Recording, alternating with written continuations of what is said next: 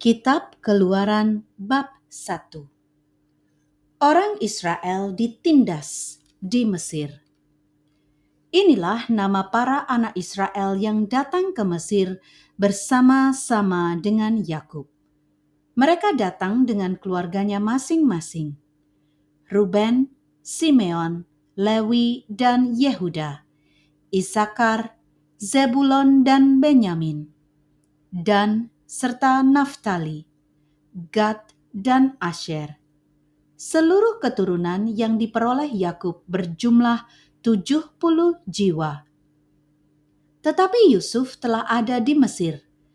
Kemudian matilah Yusuf serta semua saudara-saudaranya dan semua orang yang seangkatan dengan dia. Orang-orang Israel beranak cucu dan tak terbilang jumlahnya mereka bertambah banyak dan dengan dahsyat berlipat ganda, sehingga negeri itu dipenuhi mereka. Kemudian bangkitlah seorang raja baru memerintah tanah Mesir yang tidak mengenal Yusuf.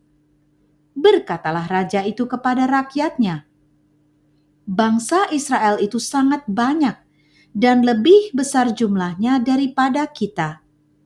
Marilah kita bertindak dengan bijaksana terhadap mereka, supaya mereka jangan bertambah banyak lagi. Dan jika terjadi peperangan, jangan bersekutu nanti dengan musuh kita dan memerangi kita, lalu pergi dari negeri ini. Sebab itu, pengawas-pengawas Rodi ditempatkan atas mereka untuk menindas mereka dengan kerja paksa mereka harus mendirikan bagi Firaun kota-kota perbekalan, yakni Pitom dan Raamses. Tetapi makin ditindas, makin bertambah banyak dan berkembang mereka, sehingga orang merasa takut kepada orang Israel itu.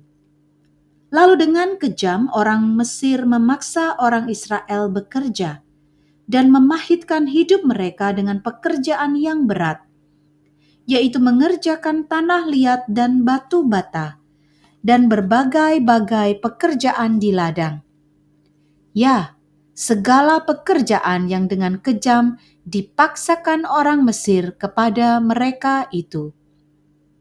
Raja Mesir juga memerintahkan kepada bidan-bidan yang menolong perempuan Ibrani, seorang bernama Sifra dan yang lain bernama Pua. Katanya, Apabila kamu menolong perempuan Ibrani pada waktu bersalin, kamu harus memperhatikan waktu anak itu lahir. Jika anak laki-laki, kamu harus membunuhnya. Tetapi jika anak perempuan, bolehlah ia hidup.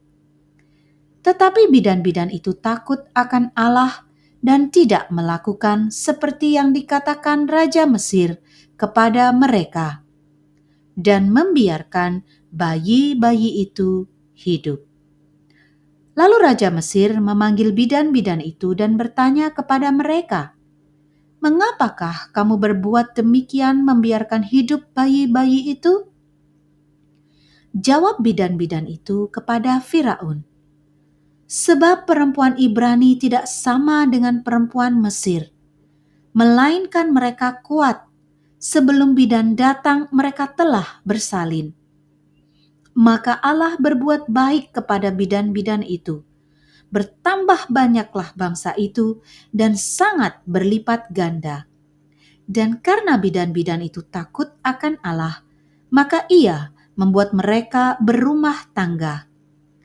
Lalu Firaun memberi perintah kepada seluruh rakyatnya, lemparkanlah segala anak laki-laki yang lahir bagi orang Ibrani ke dalam sungai Nil tetapi segala anak perempuan biarkanlah hidup. Demikianlah sabda Tuhan. Syukur kepada Allah.